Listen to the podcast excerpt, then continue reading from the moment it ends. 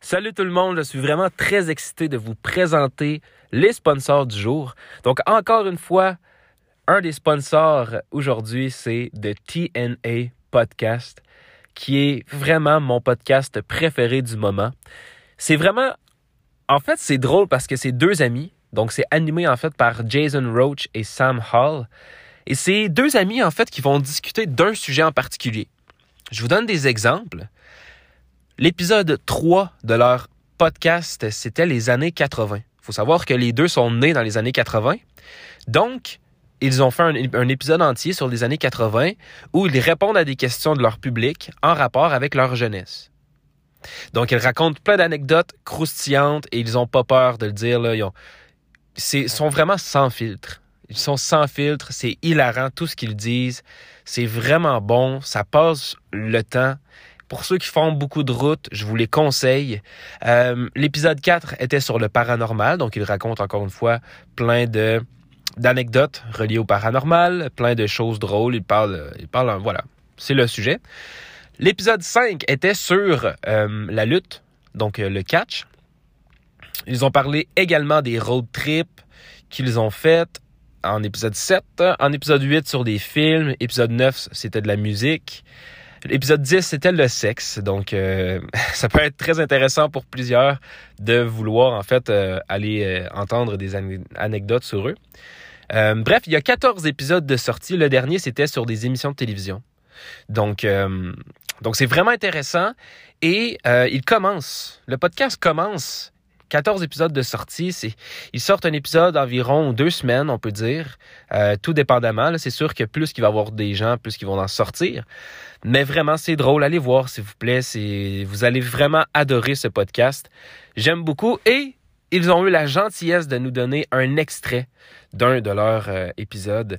Donc, euh, donc, je vous fais écouter ça. Et par la suite, on passe au deuxième sponsor. Everybody likes a little TNA. She crawled into the bed and put fucking pillows up underneath of her and was like, get after it.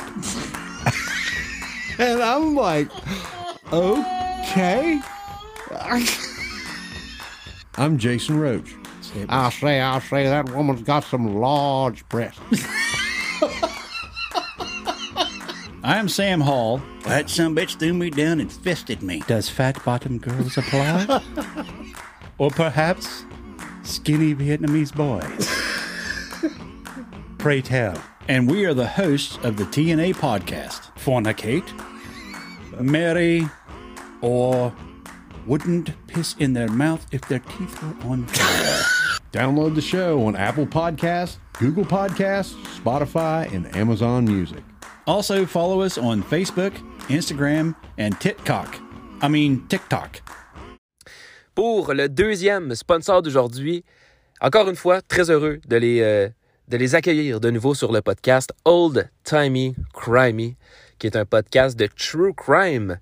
Euh, un podcast vraiment que j'ai adoré. C'est animé par Christy et Amber, donc deux bonnes amies qui, euh, qui qui parle d'histoire datant dans les 1900, voire même fin 1800.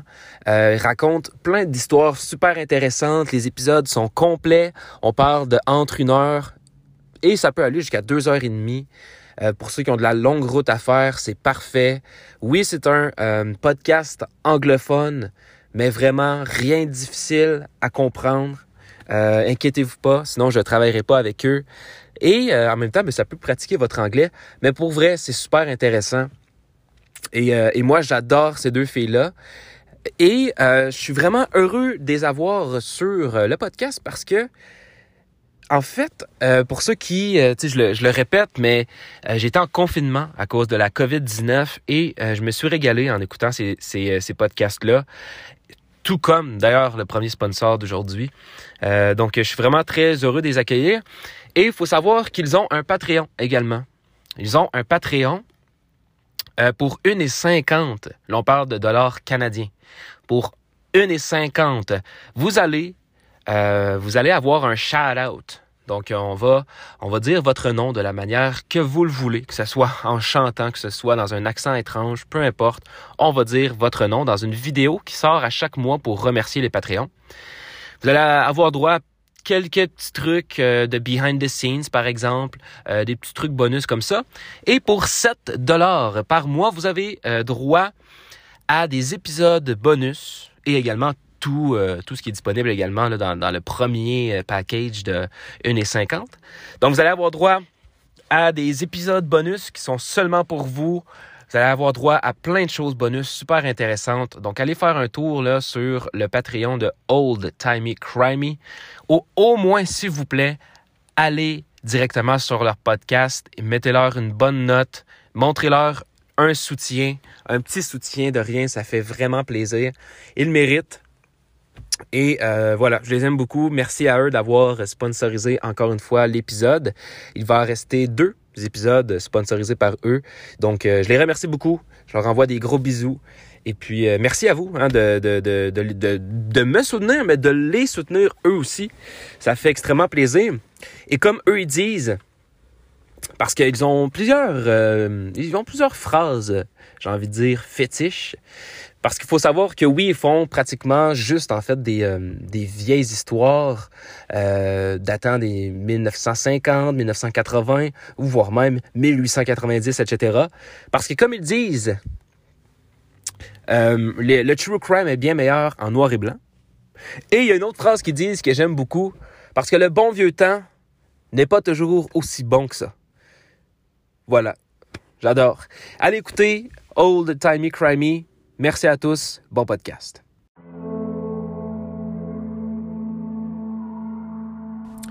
Bonjour à tous et à toutes et bienvenue sur un autre épisode bonus du podcast, là où on parle généralement de disparitions mystérieuses. J'espère que vous allez bien. Moi, ça va très bien. Et pour ceux qui ne connaissent pas le podcast, je vais vous mettre en contexte. Volatiliser, c'est un podcast où on parle de disparitions mystérieuses. Il y a 10 épisodes par saison. Présentement, on a 5 saisons de sortie, ce qui veut donc dire qu'il y a 50 dossiers de personnes disparues disponibles sur le podcast. Entre chaque saison, on fait des épisodes bonus, comme c'est le cas aujourd'hui. Et dans ces épisodes bonus-là, on parle de d'autres sujets qui n'ont pas rapport avec les disparitions mystérieuses, mais qui ont quand même rapport avec le mystère et le true crime. Par exemple, dans l'épisode euh, précédent, on a parlé d'une tentative de meurtre qui a été non résolue. Donc, quelqu'un qui a tenté, a de tuer quelqu'un mais on ignore c'est qui la personne qui a, qui a, tenté de tuer la personne. Bon, c'est pas c'est pas clair comme ça, mais allez écouter l'épisode pour vrai, ça vaut la peine. Et en plus, c'est pas un long épisode, ça va pas vous prendre ben, ben de temps, ça va vous prendre 30 minutes et euh, l'épisode va être déjà écouté. Euh, on peut aussi parler de meurtres non résolus, des morts mystérieuses comme moi j'aime euh, faire. J'aime parler des, morts en fait qui ont été non résolues. Donc on ignore pourquoi la personne est, morte. Euh, on peut parler de, corps non identifiés. Donc, il y a souvent eu des corps qui ont jamais été identifiés, qu'on ignore c'est qui la personne, on ignore tout son histoire. La seule chose qu'on sait, c'est la fin de son histoire, et c'est ça qui rend l'histoire assez euh, assez intéressante. On peut parler aussi, comme je disais, là, de true crime, que ce soit des meurtres, que ce soit des fusillades, que ce soit des histoires vraiment assez sordides, mais qui peuvent être quand même assez intéressantes. Euh, et puis voilà, donc on parle vraiment de tout en épisode bonus. On se lâche lousse avant euh, une nouvelle saison. Donc on parle vraiment de n'importe quoi. On ne fait pas de fiction par contre, tout ce qu'on parle sur le podcast est réel. La seule fiction qu'on fait, c'est dans la nouvelle série que j'avais créée là, euh, avant la saison 5. J'avais créé une, série qui s'appelle Mythe ou réalité qui est en fait une série là, où on décortique des légendes urbaines, des légendes urbaines pas nécessairement connues. Ça peut être des légendes urbaines très connues dans une certaine partie des États-Unis, ça peut être une, dans certaines régions même des États-Unis, ou peut-être même pas juste aux États-Unis, dans peu importe le pays en fait. Là. Donc euh, des, des légendes urbaines, on parle de cette légende urbaine-là, et en fait, à la fin, je vous dis si elle est inspirée d'un fait réel ou pas. Donc, euh, donc voilà, je vous raconte si l'histoire est réelle ou pas. Et puis, euh, aussi, c'est des compléments de la fiction. Donc, chaque légende dont on parle sont vraies. Mais notre but, c'est de savoir est-ce qu'elle est inspirée de faits réels ou euh, c'est complètement inventé par quelqu'un qui a commencé une légende. Donc, grosso modo, c'est ça le podcast. J'espère que ça va vous plaire. Et puis, on est rendu là à 100 quelques épisodes quand même. Euh, dans l'épisode précédent, j'avais dit que le centième épisode, c'était l'épisode avec Andrew. Mais je crois que c'était avec euh, Lenny Derrickson, je crois, le centième épisode du podcast. Euh, je crois. J'en suis pas certain, mais en tout cas, c'est ce que j'ai déclaré comme étant mon centième épisode. Euh, 100 épisodes, ça fait quand même long à compter. Mais, euh, mais voilà, on a dépassé les 100 épisodes, c'est fou. Euh, je fais ma petite publicité comme à l'habitude. Je vais faire ça vite fait. Euh, J'ai une compagnie de vêtements qui s'appelle Green Crown Clothing. Si vous savez pas comment ça s'écrit, en fait, Green Crown, c'est la traduction anglaise de couronne verte. Donc, écrivez euh, Green Crown Clothing sur Google et mon site va apparaître. C'est greencrownclothing.com. Et puis, c'est une compagnie de vêtements et de produits naturels. Donc, j'ai des, j'ai des vêtements que je fais le design moi-même. C'est des beaux vêtements. Il y a plusieurs types de vêtements et j'en sors régulièrement. Euh, voilà, je fais le design moi-même des vêtements. La seule chose que je fais pas, en fait, c'est le logo. J'ai pas fait le logo. Mais lorsque vous allez commander votre pièce de vêtement, vous allez voir, le logo va être brodé sur votre vêtement. La qualité est vraiment parfaite. J'ai rien à dire, autant pour hommes que pour femmes. Et les produits naturels, j'ai euh, vraiment plusieurs choses. J'ai des savons, j'ai du shampoing, j'ai des produits contre l'acné, j'ai des huiles essentielles, j'ai des produits pour le bain, j'ai vraiment là plusieurs choses, des trucs pour arrêter de fumer. Euh, j'ai des petits kits cadeaux là, c'est vraiment beau pour de vrai. Ça vaut vraiment la peine d'aller voir et même qu'à chaque vente que je fais là, je donne de l'argent pour une cause là euh, pour une cause en fait, une cause naturelle, une cause euh, donc ça dépend en fait, je change de cause à chaque deux mois à partir de- du moment où vous écoutez ça. En ce moment, au moment où j'enregistre, là, euh, on est en décembre 2021 et j'ai. Je travaille avec une compagnie, ben pas une compagnie, une organisation qui s'appelle One Tree Planted. Et eux, ben, ils vont planter des arbres. Donc, à chaque vente que je fais présentement, je donne un dollar à eux et eux vont planter un, arbre. Donc, euh, chaque dollar égale un arbre. Et ils vont planter des arbres dans des forêts où il y en a vraiment de besoin. Mais au moment où vous écoutez ça, je vais avoir changé. Je vais être rendu probablement avec là, des, euh, pour des causes, par exemple pour sauver des cours d'eau, pour construire des écoles pour enfants là, euh, dans certains pays où euh, ils ont de la difficulté, euh, pour sauver des forêts, pour sauver, euh, bon, ça peut être des forêts nationales, peu importe. Euh, donc vraiment plusieurs causes naturelles comme ça. Et à chaque fois que vous allez acheter sur le site, je vais donner un montant, je vais leur donner un don. Et euh, ce don-là va être donné en votre nom. Donc, euh, au final, c'est c'est comme si c'était vous, en fait, qui, qui donnait un, un don. Et, euh, et voilà, donc euh, je prends une partie de l'argent que vous me donnez et je leur transfère à eux. Donc, ça vaut la peine. Et en étant client chez Green Crown Clothing, vous allez avoir plusieurs bénéfices. Entre autres, vous allez automatiquement participer à chacun des concours que je vais faire sur le site. Et même chose pour le podcast. Donc, par exemple, vous commandez cinq fois sur le site, vous avez cinq participations pour un concours à chaque fois. Euh, donc, euh, si par exemple, je sors une nouvelle collection là, sur ma compagnie de vêtements, eh bien, si je décide de faire tirer un morceau, eh bien, si vous avez commandé une fois, vous avez une participation. Si vous avez commandé deux fois, vous avez deux participations. Ceux qui ont commandé cinq fois vont avoir, bon, cinq euh, participations, ainsi de suite. Mais vous allez tous automatiquement participer au concours à chacun des concours que je vais faire sur, sur le podcast. Évidemment, il va y avoir une limite, là, parce que c'est ceux que, que ça va faire trois ans qu'ils achètent sur le site, qui va avoir 30 euh, participations, euh, ça, finira plus. On, pourra faire peut-être une limite de, de 10 chaque. On verra. Je sais pas. Euh, mais bon, on, verra. En temps et lieu, mais, voilà. Donc, vous comprenez le, principe. Et même chose sur le podcast. Pour ceux qui veulent participer automatiquement au concours, eh bien, euh, il faut être client, en fait, chez Green Crown Clothing. Mais inquiétez-vous pas, là, euh, pour participer au concours là, de, sur le, podcast, vous n'avez qu'à rejoindre mon Instagram, Volatiliser Podcast, ou mon Facebook, Volatiliser Podcast aussi, ou mon Twitter, Volatiliser TV. Et lorsque je vais faire des concours, eh bien, vous, euh, Vous n'êtes pas obligé simplement d'avoir acheté sur le site. C'est juste qu'en achetant sur le site, vous avez des chances supplémentaires de remporter le concours. Et euh, vous ne pouvez pas remporter deux fois un concours de suite. Donc, ça va donner la chance à tout le monde de euh, gagner. euh, de gagner au moins un concours là, au, fil au, fil de- au fil des mois. Donc, donc voilà, merci d'avoir écouté cette intro. Je sais que c'est un petit peu long. Aujourd'hui, on va parler d'un cas qui est vraiment... euh, encore une fois, c'est différent de ce que je fais habituellement et ça, j'aime ça. J'aime ça parce qu'on crée du nouveau contenu, on crée des nouvelles, euh, des nouvelles façons de faire des podcasts et ça, j'aime ça parce que aujourd'hui, on parle de d'un cas qui est, encore une fois, qui est pas nécessairement triste. Euh, le cas précédent, on avait fait un- comme j'avais dit, un- une tentative de meurtre qui a été non résolue. Et ça, on l'avait jamais fait sur le podcast. Tandis que là, euh, c'est encore une fois quelque chose de différent. Quelque chose qui est pas si sombre, en fait. Ben, non, qui est pas si triste. Il n'y a pas de mort, il n'y a pas de disparition, quoi que ce soit. On va parler du Hatbox Baby. Euh, qui est, euh, qui voilà, en fait, le Hatbox Baby. On va commencer par ça. Et euh, tout a commencé en fait vers 20 heures, la veille de Noël 1931, lorsque la voiture de Ed et de Julia Stewart était tombée en panne dans le désert de l'Arizona, près de Florence.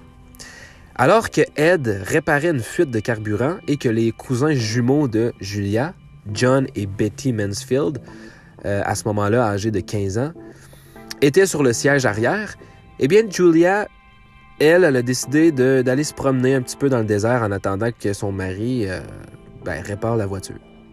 Et en se promenant dans le désert, elle va tomber sur une boîte. Mais pas n'importe quelle boîte. En fait, une boîte qui émettait, euh, disons, un petit bruit euh, étrange. Donc là, sur le coup, elle va penser qu'il va s'agir, d'un chaton ou d'un chiot abandonné. Et elle va appeler son mari parce qu'elle avait quand même peur d'ouvrir la, boîte. Et elle demande à son mari euh, d'ouvrir la boîte. Son mari va ouvrir la boîte et le couple ont été horrifiés de trouver un petit bébé de 7 jours, un petit bébé aux cheveux roux dans la boîte.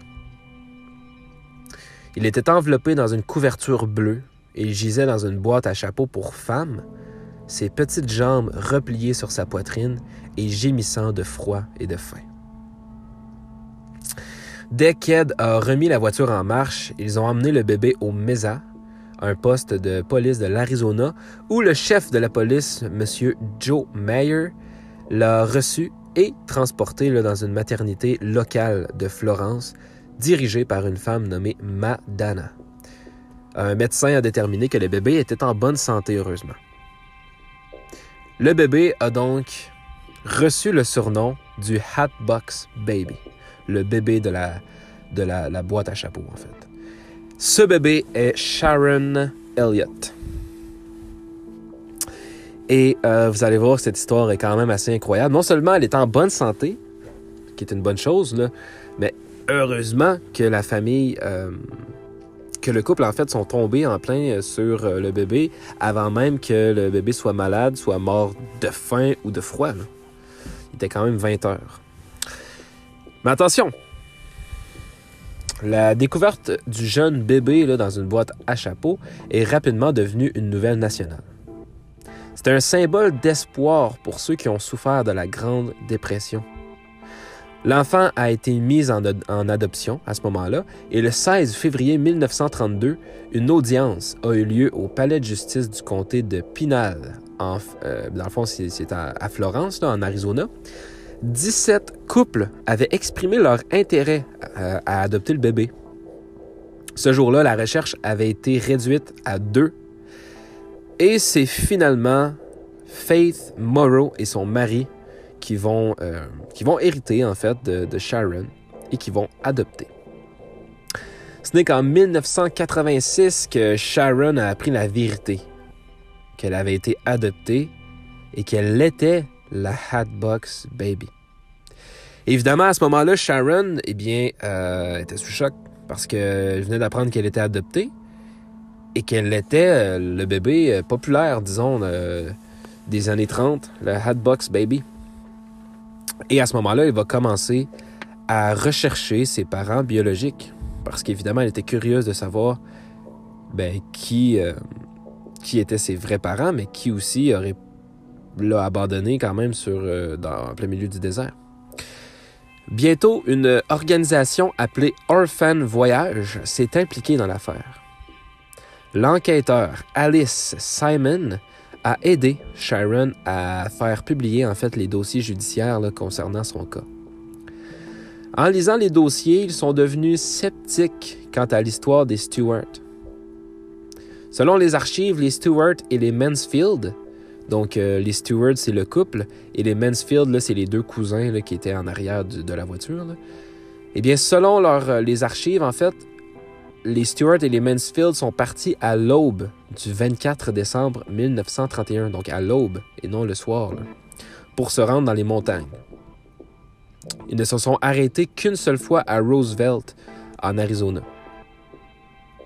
Alice euh, pense qu'à Roosevelt ou dans une autre ville, le couple a récupéré Sharon. Alice Simon, qui vit maintenant à Saint-Augustine en Floride, et John Dana du journal Arizona Republic à Phoenix continuent d'enquêter sur l'affaire, espérant que quelqu'un est toujours en vie et qui pourrait les aider à, résoudre cette histoire. Et Sharon ben, finira par savoir si c'est un miracle de Noël qu'elle a été retrouvée ou si elle a été placée là et que quelqu'un en fait savait qu'elle serait retrouvée. Selon vous, est-ce que cette histoire est résolue ou non? Il y a eu beaucoup de hauts et de bas, disons, dans cette histoire-là.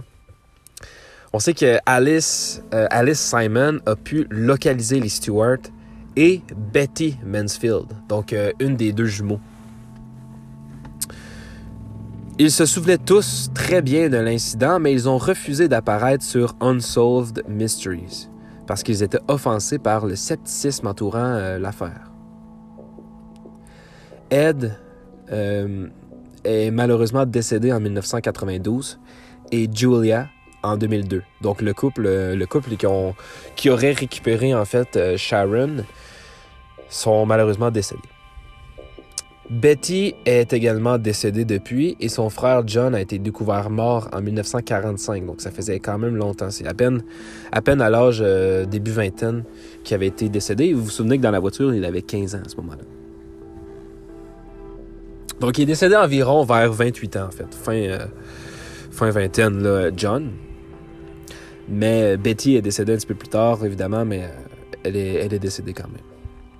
La mère adoptive de Sharon Faith, lui avait... ben, en fait, la mère adoptive de Sharon, Faith, lui avait dit qu'elle avait donné tous les documents d'adoption de Sharon à un ami.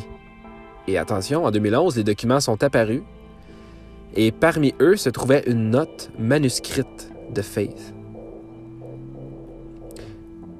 Ça déclarait en fait que son ami était en fait le cousin biologique de Sharon. Il a également déclaré que la mère biologique de Sharon était apparemment Edna Sherman Rowe, qui avait eu Sharon euh, alors qu'elle n'était pas mariée à l'âge de 15 ans. Les rapports indiquent qu'Edna est décédée dans un accident d'avion en 1951. Cependant, il a été découvert qu'Edna avait une nièce vivant à Tucson. Et Sharon, elle, elle va tenter de contacter la femme afin que des tests d'ADN puissent être effectués. Cependant, la femme a déclaré plus tard qu'elle ne voulait pas être impliquée dans cette affaire-là. Et finalement, ben, il a été déterminé plus tard qu'Edna n'était pas la mère biologique de Sharon, finalement. En 2017, une, généo, euh, une généalogiste médico-légale nommée Bonnie Belza a commencé à enquêter sur le cas de Sharon. Et grâce à des tests ADN et à des sites web de généalogie, elle a pu identifier les parents biologiques de Sharon. Et les vrais parents biologiques de Sharon. Malheureusement, sa mère biologique, Freda Strackbane Roth, est décédée en 1991 et son père biologique, Walter Roth, est décédé en 2005. Son frère biologique, James, est décédé en 2017. Cependant, euh, Sharon a pu entrer en contact avec sa petite nièce. Et fait intéressant, on a découvert que Freda et Walter s'étaient mariés quelques mois avant la naissance de Sharon. Ce qui veut donc dire qu'il n'était pas marié lorsqu'elle est tombée enceinte, et c'est pourquoi qu'ils ont voulu en fait abandonner euh, malheureusement le Sharon en fait. Parce que euh, vous savez à l'époque, le sexe avant le mariage, c'était vraiment quelque chose de, à ne pas faire.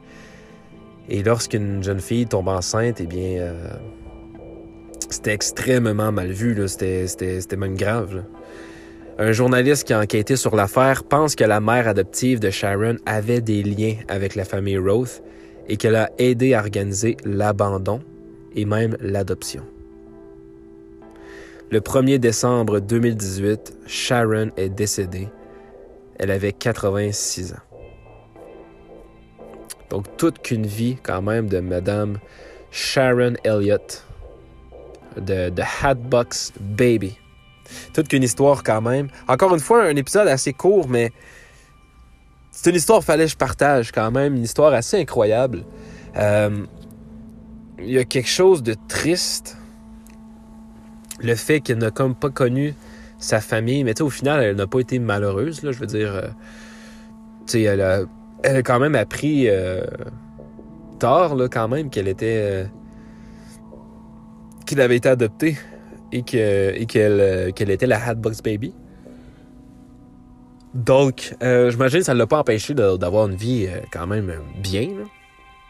Elle n'a pas eu une vie malheureuse non plus, mais, mais c'est la vérité qui, est choquante parce que elle qui, croyait vraiment savoir la vérité sur tout, et qu'au final, tu te retrouves avec tellement de questions et finalement peu de vérité. Sais, est-ce que l'histoire de Ed et de Julia sont vraies? Est-ce que Ed et Julia sont vraiment tombés en panne et qu'ils ont trouvé un bébé ou ils avaient vraiment un lien avec les personnes en question?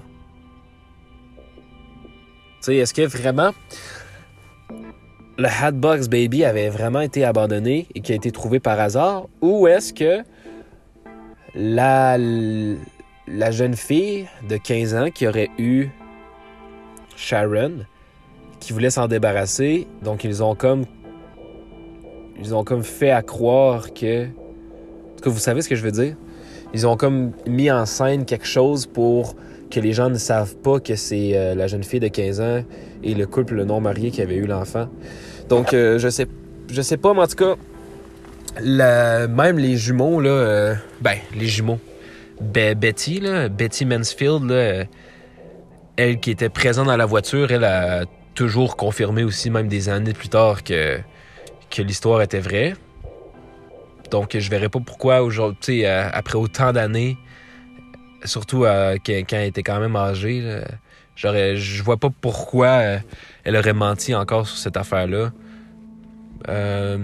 Donc, je sais pas, honnêtement, mais c'est une histoire quand même assez incroyable. Au moins, on sait quand même l'identité. Je trouve ça intéressant quand même que qu'elle a eu euh, un frère biologique aussi. James, qui est décédé même avant, euh, ben, un an avant euh, Sharon.